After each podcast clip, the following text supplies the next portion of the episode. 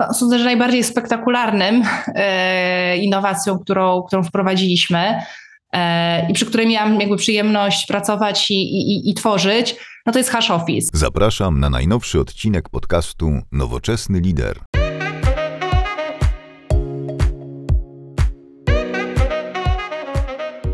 Dzień dobry, witam Was serdecznie w podcaście Nowoczesny Lider. Dzisiaj moim Waszym gościem jest Zuzanna Mikołajczyk. Cześć Zuzanno. Cześć, cześć Sebastian, witam wszystkich serdecznie słuchających. Cześć Zuzanna, Ty się jesteś we Włoszech?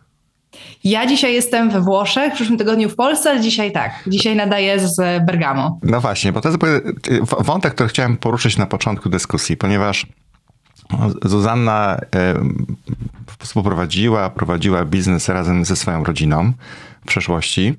E, to jest firma, która produkuje fajne bardzo rozwiązania do biur, systemowe, meble Mikomax. I w pewnym momencie zdecydowałaś się opuścić rodzinną firmę, zająć się własnym biznesem, przenieść się z różnych powodów do Włoch, czyli tak jakby to jest dużo zmian w twoim życiu. I chciałem cię spytać, jak to dla ciebie, jak to dla ciebie było podjąć taką zmianę, opuścić środowisko, które relatywnie pewnie dobrze znałaś, w którym rosłaś, ludzi, których, e, których znałaś.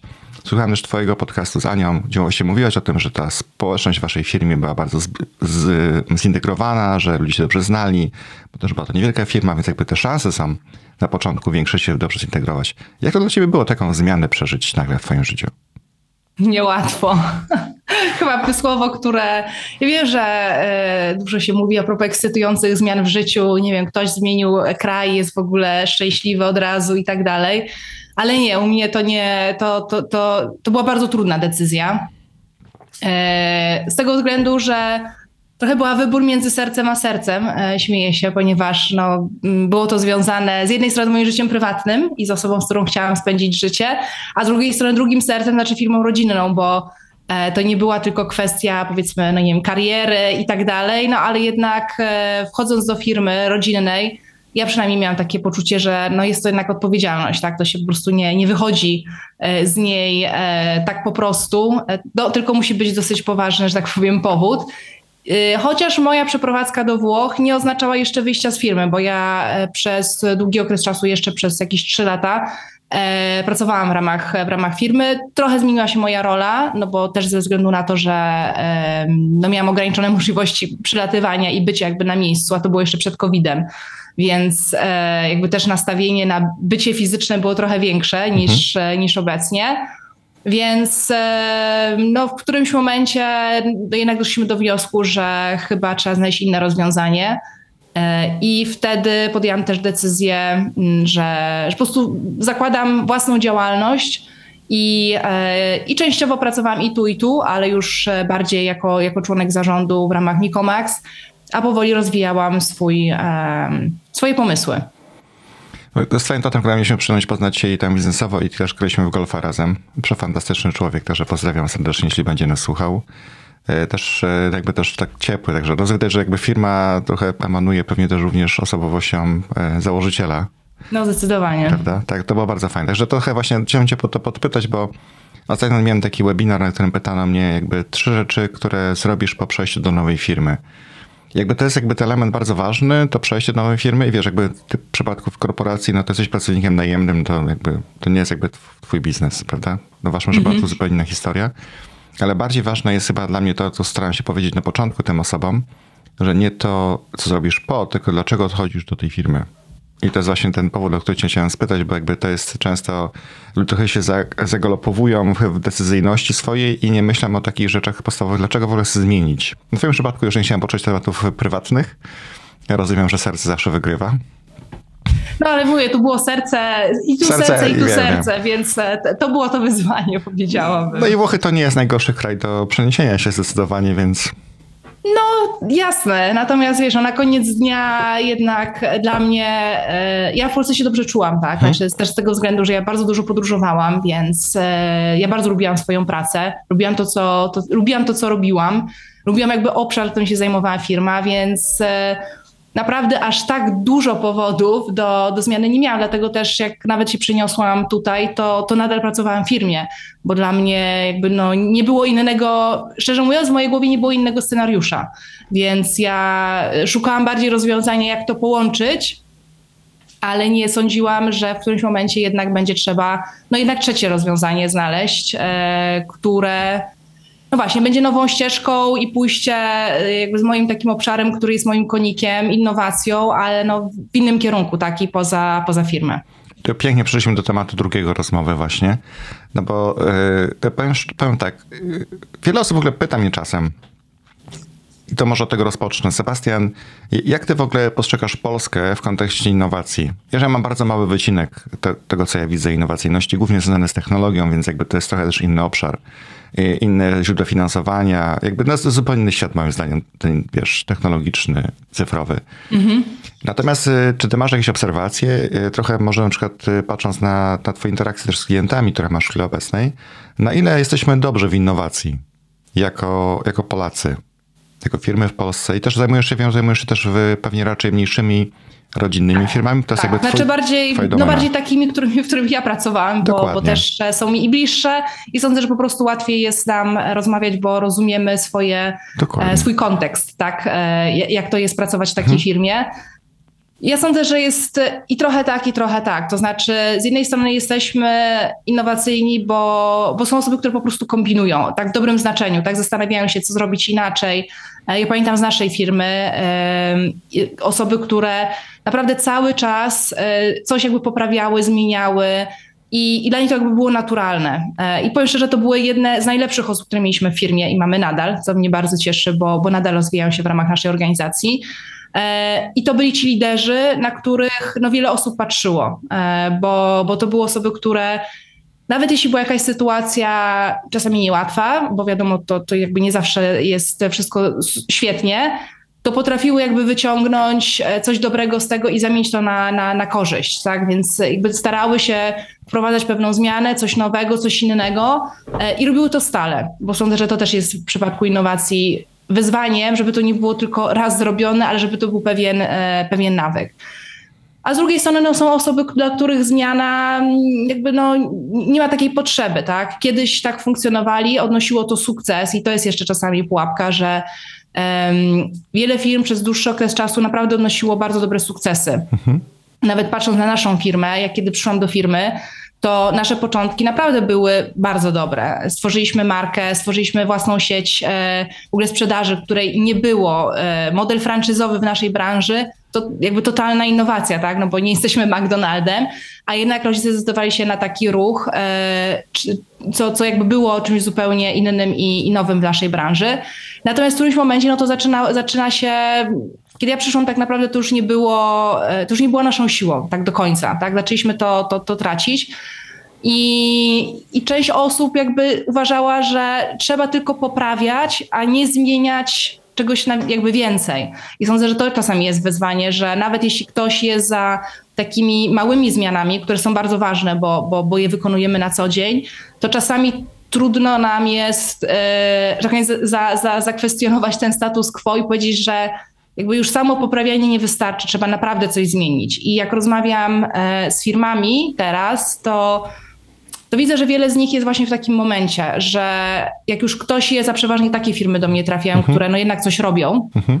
E, to niełatwe jest dla nich przejście między jakby takim poprawianiem, szukaniem jakiejś optymalizacji, oszczędności, a wejście na taki wyższy poziom, powiedzenia sobie, ok, spróbujemy jakiejś, nie wiem, na przykład nowej odnogi, tak? Spróbujemy czegoś jakby w naszej branży, ale czegoś jednak nowego w większej skali, tak? A nie na przykład tylko i wyłącznie jakiejś tam poprawy, czy, czy drobnej zmiany w ramach tego, co, co robią.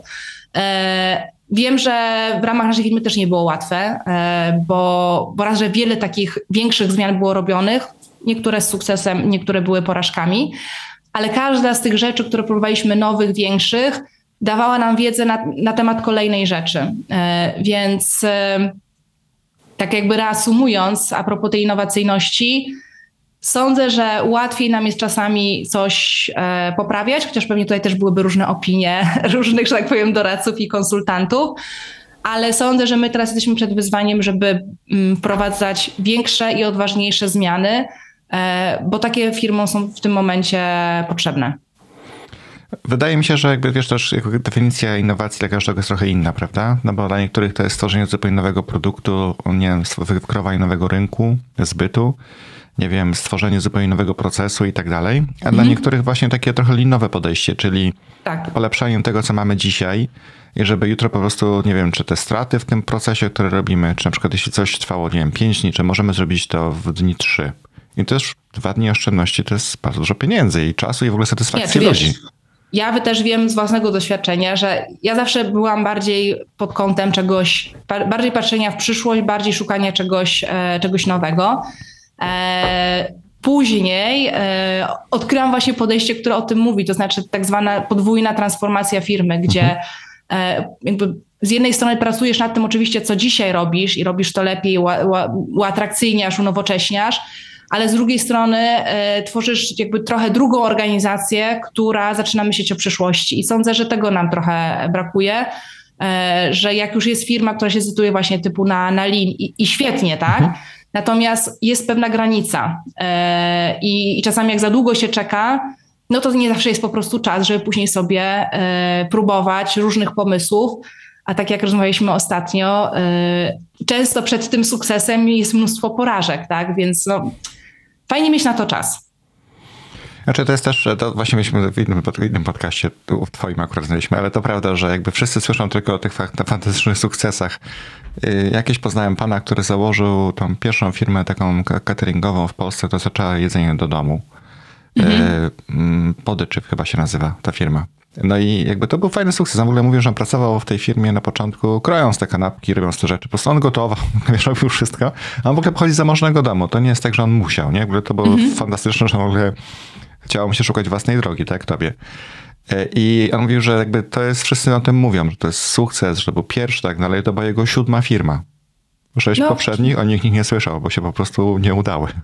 No ale to, to tak jest. No. Na tym polega innowacja, ale to jest też coś, z czym e, cudzysłowie ja walczę. E, właśnie takim PR-em, że tak powiem, tych wielkich sukcesów, wielkich technologii i tak dalej, bo to ludzi, ja widzę strasznie oni śmiela, jeśli chodzi o innowacje, bo im się wydaje, że jak o jest innowacja, to znaczy, że po pierwsze, a to jest jakaś ciekawostka czasami, to jest jakiś dodatek, to musi być technologia najbardziej nowoczesna, i to musi być duże i spektakularne. A, a wcale tak nie musi być, i, i, i ja sama wiem, że tak jak powiedziałam, wiele rzeczy my wprowadzaliśmy, ja za które ja odpowiadałam i które e, często jakby ja byłam inicjatorką, e, więc w tym kontekście mówię, bo jakby też wymyślałam rzeczy, które no nie odnosiły takich sukcesów, które tak jak sobie zakładałam.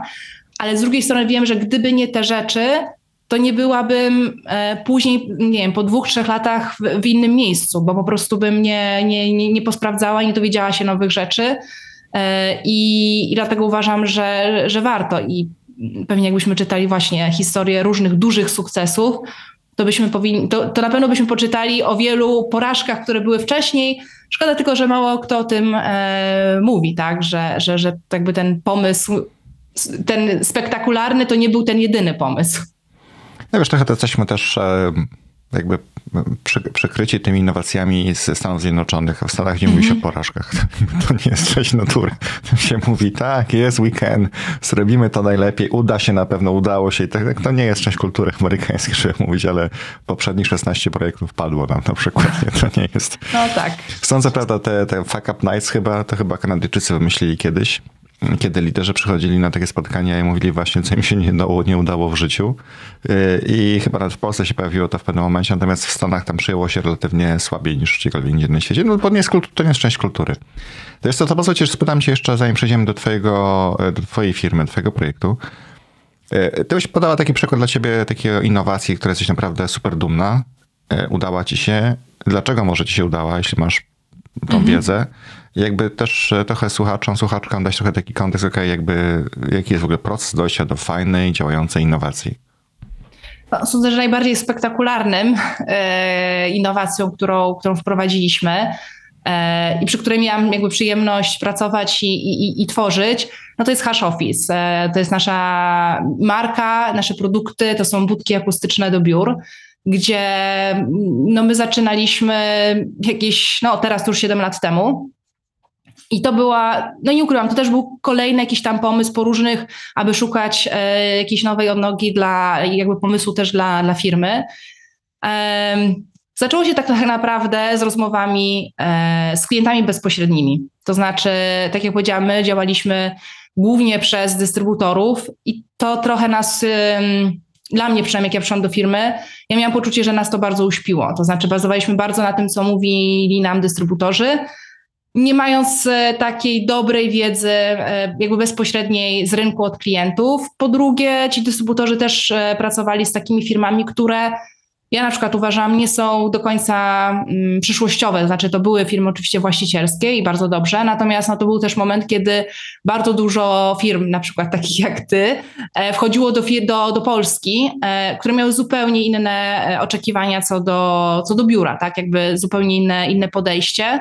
E, I my jakby poznawając e, o czym się mówi, tak jakby nie typu potrzebuję biurko, tylko co jest jakby problemem w momencie, kiedy, nie wiem, tworzy się biuro albo trzeba na przykład w ogóle przearanżować. To był taki moment, gdzie my odkryliśmy, e, gdzie tego na przykład w mniejszych firmach nie było, albo mniejszych czy średnich firmach nie było, to to, że była ogromna potrzeba szybkiej rearanżacji biura, albo w ogóle rearanżacji biura. E, jak zaczęliśmy sobie tak myśleć, e, no dobrze, ale okej, okay, biurko można przestawić, tak, lepiej lub gorzej. E, I zaczęliśmy się zajmować obszarem związanym ze spotkaniami. Później mieliśmy też projekt z klientem, który powiedział nam na, jakby na samym początku, on musi mieć biuro, które można w jakiś sposób rekonfigurować, przestawiać, bo oni dzisiaj mają 350 osób, a w przeciągu tam roku mieć 450 osób, ale oni nie wiedzą, do którego zespołu ile osób dojdzie i kiedy. Więc e, architekt w momencie, kiedy projektował to biuro, on musiał przygotowywać rozwiązania takie pokazujące, że ok, jeśli dojdą osoby, to co można przestawić. E, I my sobie zdaliśmy sprawę, że jest po prostu luka, tak? Znaczy jest po prostu dziura. E, nie, nie mieliśmy my rozwiązania, tak naprawdę na rynku nie było żadnego dobrego rozwiązania, które pozwoliłoby ludziom mieć mm, salki konferencyjne, które można szybko przestawić. E, i, I tak zaczęliśmy po prostu kombinować. Oczywiście mówię teraz w dużym skrócie, więc to, to, to wygląda na łatwe i w ogóle e, oczywiste, ale wcale tak nie było, bo to było trochę takie, ja się śmieję, że z innowacjami to jest jak trochę obieraniem cebuli. Na końcu się płacze z radości może, albo, albo nie z radości, ale przede wszystkim dlatego, że się odkrywa kolejne warstwy. To, to nie jest tak, że od początku się widzi wszystko. To się po prostu powoli, powoli odkrywa. To jak my zaczęliśmy rozmawiać z klientami, no to zobaczyliśmy, że ta rearanżacja jest ważna, to była jakby jedna warstwa. Później kolejna warstwa, jak zobaczyliśmy, że ta rearanżacja, zaczęliśmy patrzeć tak na biuro z góry, mówimy, ok, ale, ale co, co jest przestawiane? Rozmawialiśmy e, z facility managerami, osobami, które zarządzają biurami. Mówimy, ok, ale jak macie coś przestawić, to co wy przestawiacie? I oni powiedzieli, ok, no biurka, no ale zawsze jest problem, bo jest niewystarczająco salek. Więc to była kolejna warstwa. I później tak dochodziliśmy, dochodziliśmy do, że tak powiem, do sedna. No i tym sednem e, suma summarum e, jest, jest Hash Office, gdzie Pierwszym naszym właśnie produktem było, była salka konferencyjna. E, później była budka telefoniczna, to był dla kolejnego klienta i później kolejne produkty jakby dochodziły. Natomiast no, e, to okazało się spektakularnym sukcesem, bo stało się produktem przede wszystkim globalnym, e, co też było dla nas ważne, żeby no nie był lokalnym, bo, bo to była też duża inwestycja dla nas. Mm, I, I okazało się, że no, jakby dobrze wyczuliśmy, wyczuliśmy rynek, jakby moment. Natomiast sądzę, że jakby kluczem, wiadomo, dużo było e, e, elementów, ale sądzę, że to takie odkrywanie stopniowe.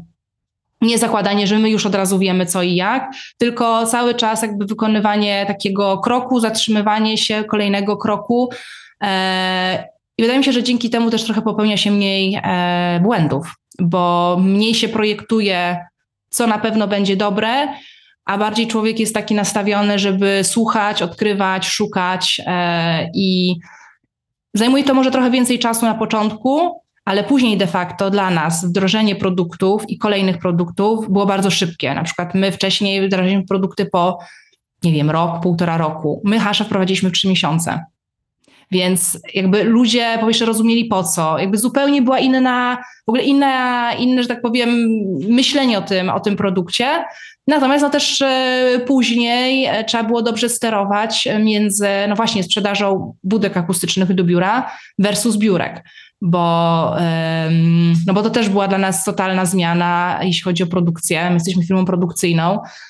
No i, i też trzeba było się zastanawiać, jak, tym, jak, jak żonglować tym, że tak powiem, w cudzysłowie starym, a tym, e, a tym nowym. Natomiast pewnie jedną rzecz, jakbym powiedziała, to, to odkrywanie takie stopniowe i zatrzymywanie się i patrzenie, ok, jakby w którym kierunku, żeby nie iść za szybko i nie zakładać, że na pewno my wiemy, a po drugie, jeśli jeszcze ktoś robi coś podobnego, no to uważamy, że na pewno to jest e, dobre. Akurat w naszym przypadku tak nie było, bo, bo byliśmy e, jedyną taką firmą, która akurat tego typu produktem, e, takim właśnie salką konferencyjną się zajmowaliśmy. Natomiast e, no, czasami nas korci patrzenie na, na innych e, z branży, mówienie, o jeśli oni tak super wyglądają i nasi handlowcy ich chwalą, to na pewno to ma sens. Mm, mhm. No i nie wiadomo, tak? Bo nie wiadomo, jak to wygląda tak od środka. No, no to zawsze marketing to jest coś, co mm, podruje nosek, prawda? On jest taki ładny wtedy, tak. nieświecący sobie, to prawda. Znaczy wiesz, jakby też e, pamiętam, wasze produkty się pojawiały i wszyscy na początku, co to, co to jest, a później, no tak, no przecież to musi tak być, nie? Wiesz, no, to jest no, takie, no. no to musi tak być, przecież to jest oczywiste, że to właśnie potrzebujemy. Ale, ale to jest największa satysfakcja, uważam, w przypadku innowacji, kiedy słyszysz, no ale to jest oczywiste. Z jednej strony tak cię to boli, znaczy boli w cudzysłowie, bo ktoś ci mówi, o wow, super i w ogóle się zachwyca, ale właśnie w innowacja sądzę, że, że to jest to, że dla kogoś to jest tak naturalne, że on mówi, jak, jak wcześniej tego nie było, tak jakby w ogóle, ja teraz jak jeżdżę na konferencję, E, to powiem szczerze, ja strasznie cierpię, że nigdzie nie ma e, naszych haszy. Bo pamiętam, jak na, mhm. na, na konferencjach, na której byśmy wspólnie, my tam jakby udostępnialiśmy i to było super, mhm. to teraz jak jeżdżę na, na konferencję, mówię, Boże, jak mi brakuje, żeby na moment się odciąć i, e, i, i, i, popracować, tak? Oczywiście to był tam jeden z elementów e, promocji produktu, ale pokazujący idealnie, że on jest po prostu czymś zupełnie normalnym, tak? Jakby nie jest jakimś wymysłem, E, nie wiem, inżynierów, marketingu albo, albo kogoś innego. To też fajny w ogóle przykład akurat ten, który podałaś, że obszar wydaje się być, no już kurczę, co możemy wymyślić w biurze, prawda? Jakby no. już wszystko już było. I się okazuje, jednak można, jednak pomyślisz chwileczkę, to można zrobić jeszcze kolejny krok dalej. No tak. dobrze, ale to zrobimy teraz zwrot akcji, zwrot akcji pozwolisz? Okay. I przejdziemy od twojej przeszłości do twojego teraźniejszości. E, gdybyś właśnie trochę powiedziała trochę o twoim aktualnym pomyślę na życie, na swoje zawodowe życie mhm. i o tym, e, czym się zajmujesz. I teraz, e, jak mówiłem wcześniej, ty się skupiasz raczej na firmach pewnie właścicielskich, a też o tak, małych, tak, małych, średnich, ale bardziej tak, właścicielskich. A pamiętam, super akurat, bo oni mają zawsze władczość, nie? Raczej wiele firm tak. jakby ma swoje różne role, ale władczość jest później taka umiarkowana. A tu naprawdę docierasz chyba do właściwej grupy odbiorców, no bo jeśli szef firmy powie tak ma być, to pewnie tak będzie, nie? To jest, to jest fajne. Mm, i jest, I jest luka, to znaczy no jest to nadal obszar taki jeszcze, no sądzę, że jeszcze jest dużo do zrobienia. Dokładnie. I w takim razie, no powiedz mi jakby, bo na twojej stronie jest sporo ciekawych informacji o tym, o tym właśnie, czym jest innowacja, że masz pięciodniowy program, e, ale jakby tak naprawdę w praktyce na czym to polega? To, co mhm. ty robisz dzisiaj? Wiesz co, dzisiaj e, pokazuję tak naprawdę firmom, jak mogą rozwijać swój, swój biznes, ale przy wykorzystaniu innowacji. Jasne, jest mnóstwo różnych pewnie e, podejść czasami do, do biznesu. Natomiast e, może moje doświadczenie no przede wszystkim na mnie wpłynęło, e, jakby pokazując, że bo ta innowacja to jest sposób na budowanie w dobrym znaczeniu zyskownego biznesu. Takiego, który rzeczywiście będzie się rozwijał i, i będzie przynosił e, pieniądze do rozwoju dla firmy, e, że tak powiem, dla ludzi, którzy tam, którzy tam pracują. I, I wspieram jakby firmy w tym, żeby trochę spojrzeli na, na, to, co robią z góry. Mm, to znaczy, jeśli właśnie mają czy, czy jakiś nowy pomysł e, na produkt czy na usługę, to nim zakochamy się w nim, a to jest naturalne, że jak ktoś wpada na pomysł, ja też to wiele razy robiłam, no to się zakochuje i zaczyna no już trochę mało obiektywnie na niego patrzeć. I dzisiaj już nie wystarczy mieć e, dobry pomysł, żeby on po prostu chwycił. E, coraz więcej mówi się o tym na szczęście i, to mnie bardzo cieszy, że jakby dobry pomysł nie wystarcza. Trzeba jakby wiedzieć, e, jak go realizować, jak go wprowadzić na rynek, jak o nim opowiadać, jak, że tak powiem, opowiadać o nim klientom, żeby oni jakby rozumieli, żebyśmy się wpisali w to, co oni, w to, co oni robią. I jakby w tym wszystkim właśnie ja klientom, klientom pomagam. To znaczy to, żeby pomysł był innowacyjny rzeczywiście, żeby był konkurencyjny, taki, który nie będzie łatwo na przykład skopiować go, mhm. bo na przykład spojrzymy na, na model biznesowy tego pomysłu, spojrzymy na potencjał sprzedażowy, nie pod kątem, ok, ile możemy tego sprzedawać, ale co wpływa na, ten, na tą sprzedaż, które elementy i na przykład, które warto jest podbić, czy nie wiem, bardziej stawiamy na częstotliwość, czy bardziej na wartość e, tej, e, tej oferty, e, co ewentualnie, jakie trendy możemy wykorzystywać. Osiem, niektórzy mówią dużo, ale jest osiem takich elementów, które biorę pod uwagę i przez te, chociażby w tym programie pięciodniowym, przez te pięć dni robimy trochę taki, taki skan, takie prześwietlenie e, i z jednej strony potwierdzamy sobie, co jest dobre i co trzeba, że tak powiem, realizować dalej, a, a co po prostu wymaga, wymaga poprawy, bo... Możesz podać te elementy? Czy to jest to... możliwe? Czy to jest twój taki know-how, którego nie szerujesz raczej? Nie, mogę, no to, mogę, no mogę. Nam, e, jak najbardziej. To są, to są elementy związane z... To są trendy, mhm. e, to są poczekaj, spojrzę, żeby nie, mieć, e, nie, nie pomylić się.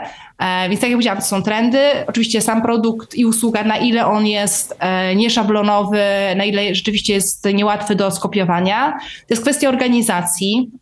Jak zorganizować się przy danym pomyśle, bo czasami jest tak, że no nie zawsze wpisanie go na przykład w obecną firmę jest najlepszym rozwiązaniem. To na przykład tak u nas było, że my musieliśmy w którymś momencie kilka osób z organizacji trochę zrobić taki mały startup wewnętrzny i sądzę, że gdybyśmy tego nie zrobili, to ten pomysł by tak nie, mm, no nie udało się go tak szybko wprowadzić.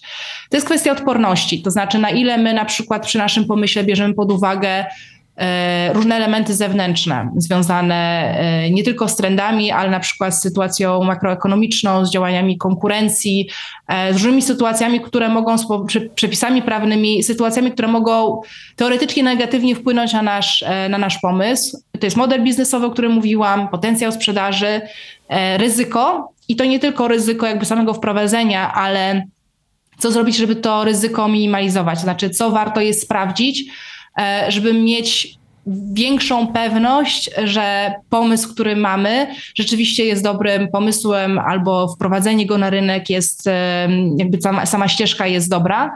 To jest, są potrzeby klienta, ale bardziej od strony patrzenia w jakim zadaniu my klientowi pomagamy, bo mm, sądzę, że y, ni niestety jeszcze pokutuje takie myślenie, y, ja robię coś y, i niech klient sobie jakoś może wykombinuje, w czym mu to pomaga. Natomiast no, takie spojrzenie autentycznie, w czym my pomagamy, ale językiem klienta, mhm. co, co nie jest łatwe, bo, bo pierwsze z tym klientem trzeba być i, i, go, i go słuchać i rozmawiać. E, natomiast e, no to jest uważam najlepsze rozwiązanie, żeby klient jakby od razu zrozumiał, po co, po co my jesteśmy, bo, bo to nie jest tak, że mm, e, klient ma jakąś super przyjemność korzystania zawsze z naszych usług albo produktów. No i tak jak powiedziałam, trendy, więc jakie trendy na przykład możemy wykorzystać, albo które trendy mogą lepiej, że tak powiem, wpłynąć na nasz pomysł. Bardzo mało w Polsce na przykład mówi się o demografii, ale nie tej młodej, tylko tej starszej. E, więc też na przykład zastanowienie się, czy jest jakiś trend dosyć e, silny i dosyć już pewny, który e, może albo in plus, albo in minus, że tak powiem, wpłynąć na nasz, e, na nasz pomysł. Więc jakby wszystkie te elementy analizujemy, sprawdzamy. I co jest jakby dla mnie ważne i, i takim jakby punktem też wyjścia w podejściu, to nie tylko jakby osoba, z którą pracuje, firma e, analizuje swój pomysł, ale przede wszystkim zdobywa kompetencje, bo uważam, że innowacja i jakby bycie innowacyjnym to jest kompetencja przyszłości, której nie powinno się outsourcować do nawet najlepszego doradcy czy konsultanta, e, tylko no, jednak powinien być pewien poziom e, wiedzy w firmie. Dlatego też e, bardzo otwarcie podchodzę do tego procesu. No, osoba dostaje chociażby nagrania, szablony, e, może więcej niż jedna osoba korzystać e, jakby z tego programu i być na, na spotkaniach, właśnie po to, żeby no, w te pięć dni trochę się, że tak powiem, czegoś, e, czegoś nauczyć, nie tylko do danego pomysłu, mhm. ale żeby to zostało, e, zostało w firmie. Mhm. Takie budowanie kultury, prawda? Bo jak wspomniałaś tak. wcześniej, to, to, to, duże firmy przychodzą przez ten moment, kiedy są e, osiągają poziom bezwładności, że jedynym sposobem innowacji jest kupowanie nowego produktu. Jakby spojrzymy mhm. sobie na wiele firm, może Google nie jest przypadkiem technologicznym dobrym, ale Microsoft był w takim momencie, że już po prostu kupował produkty, adaptował później do swojego portfolio Wyglądało czasem to prześmiesznie i patchworkowo, ale tak to robił. I wiele firm dochodzi do momentu, że albo tworzą spółkę, która jakby jest skupiona na czymś nowym i jakby nie ma tego całego naleciałości w ogóle, mhm. y, wiesz, korporacji, tych powiązań, relacji dwudziestoletnich, bo to jest zawsze dla mnie w firmach po prostu rzecz, której kurczę, no ja, ja rozumiem relacje, ale jakby żeby te relacje były ważniejsze niż jakby, wiesz, cele biznesowe, to ja nie wiem.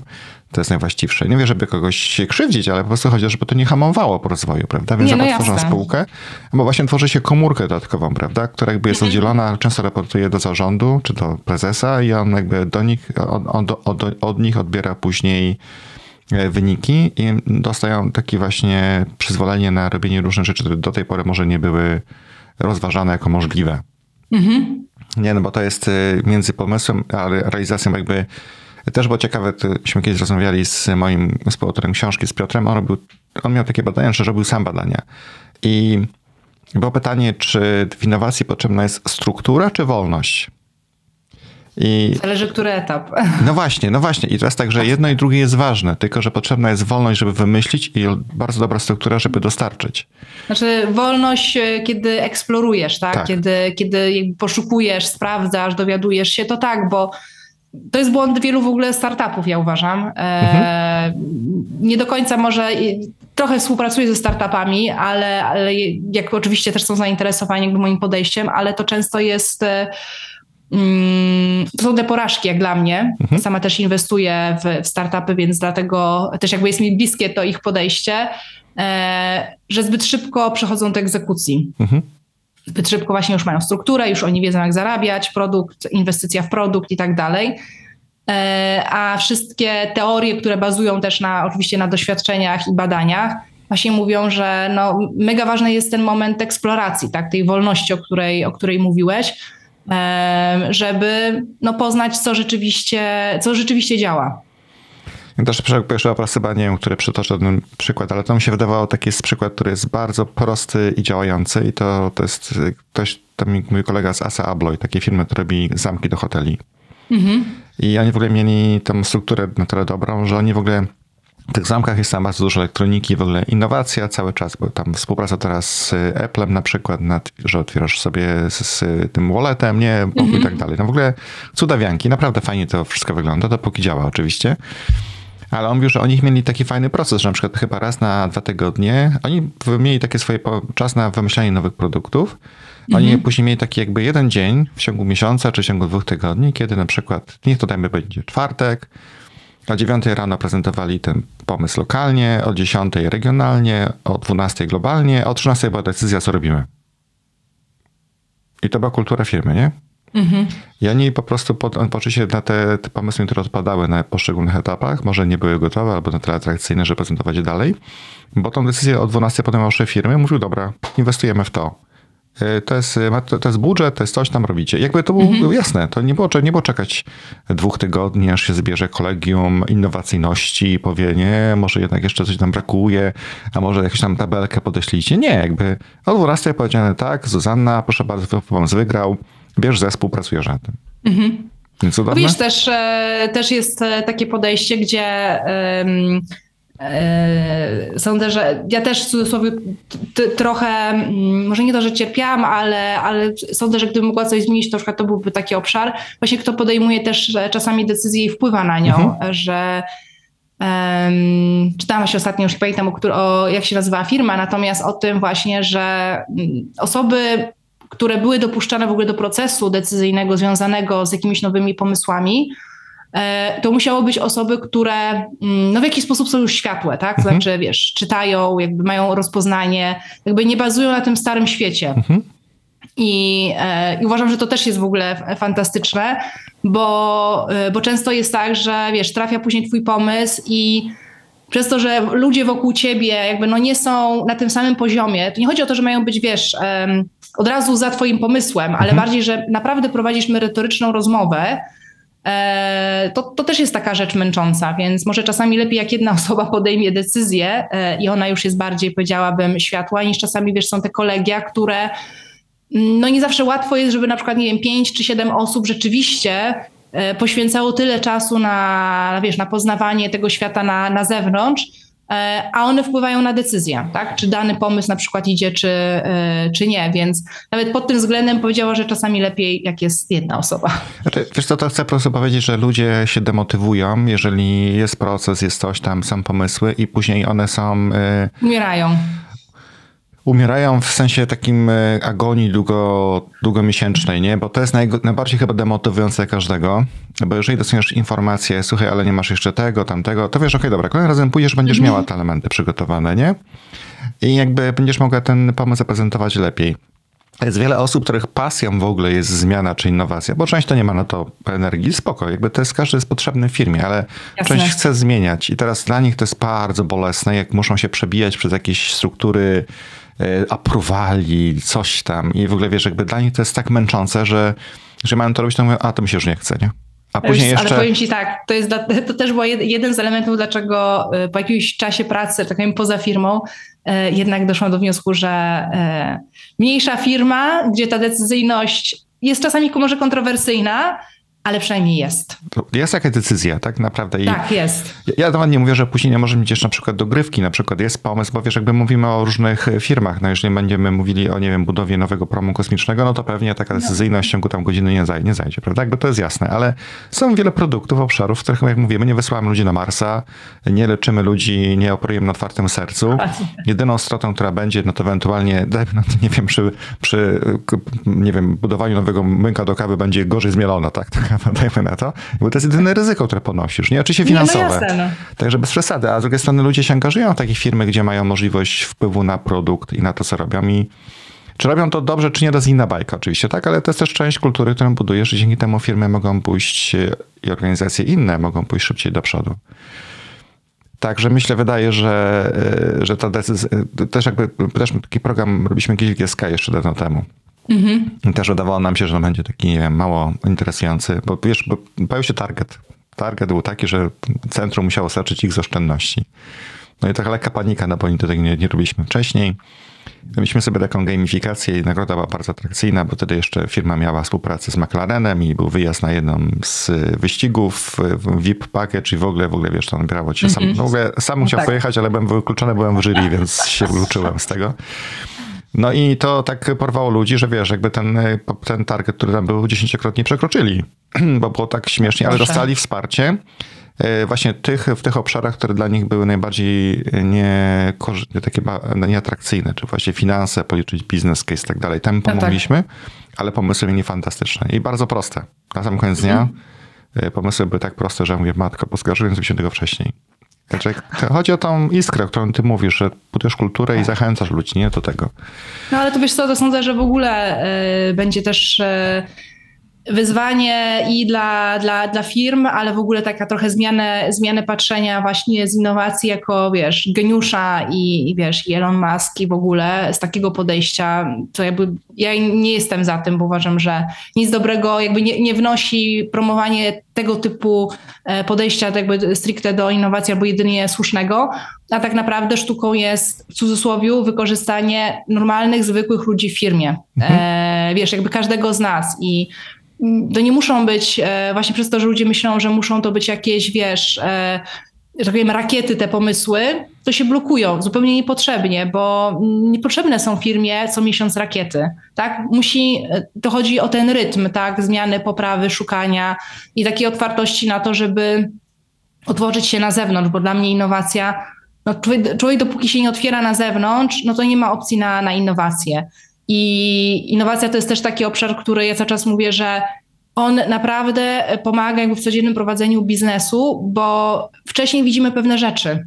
Mhm. E, bo jeśli jesteśmy nastawieni na, na szukanie pewnych informacji, na pewnych sygnałów, czytamy pewne takie, a nie inne, powiedziałabym, e, chociażby raporty, czy, czy badania, czy książki, to te firmy są po prostu o krok, da, o, o krok jakby do przodu. E, one nie są często zaskakiwane. E, one mówią, a nie spodziewałem się, że coś i, i, i tak dalej.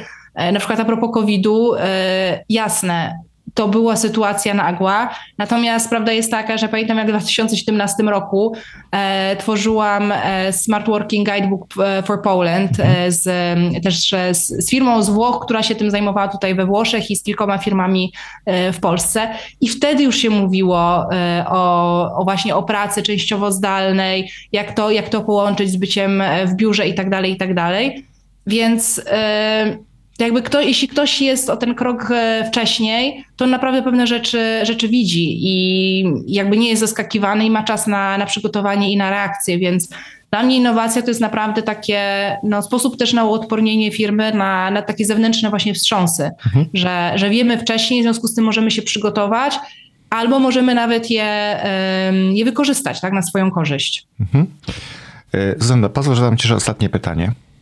I będziemy Dobrze. pewnie do brzegu. E, Wiesz co, to chciałem zadać takie pytanie odnośnie, to mamy taki podcast Nowoczesny Lider. Także, czy jesteś liderką? Wiesz co, pewnie chyba szczerze powinna powiedzieć, że nie. Niestety. znaczy niestety. Śmieję się, że niestety, bo em, to było moje odkrycie e, przez ostatnie chyba półtora roku, że mm, ja bardzo lubię pracować z, z innymi osobami, a na takim poziomie sparring partnera, partnera takiego merytorycznego.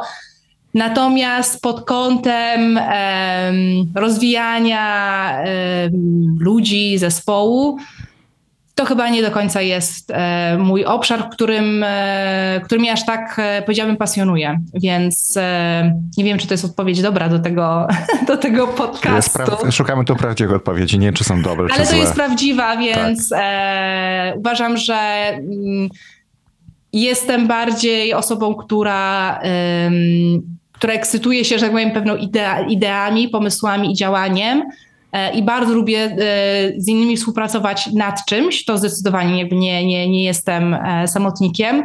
Natomiast no, posiadanie własnego zespołu i bycie takim liderem dla, dla zespołu no jest e, związane z innymi działaniami, których też nie zawsze byłam dobra, może nie zawsze byłam gotowa, może to się zmienić, nie wiem. E, za kilka lat mogę Ci powiedzieć, że jednak inaczej. Natomiast na dzisiaj e, jestem zadowolona właśnie z tej skali, którą, mam. Więc miałam swoje zespoły, miałam swoje lepsze, gorsze chwile.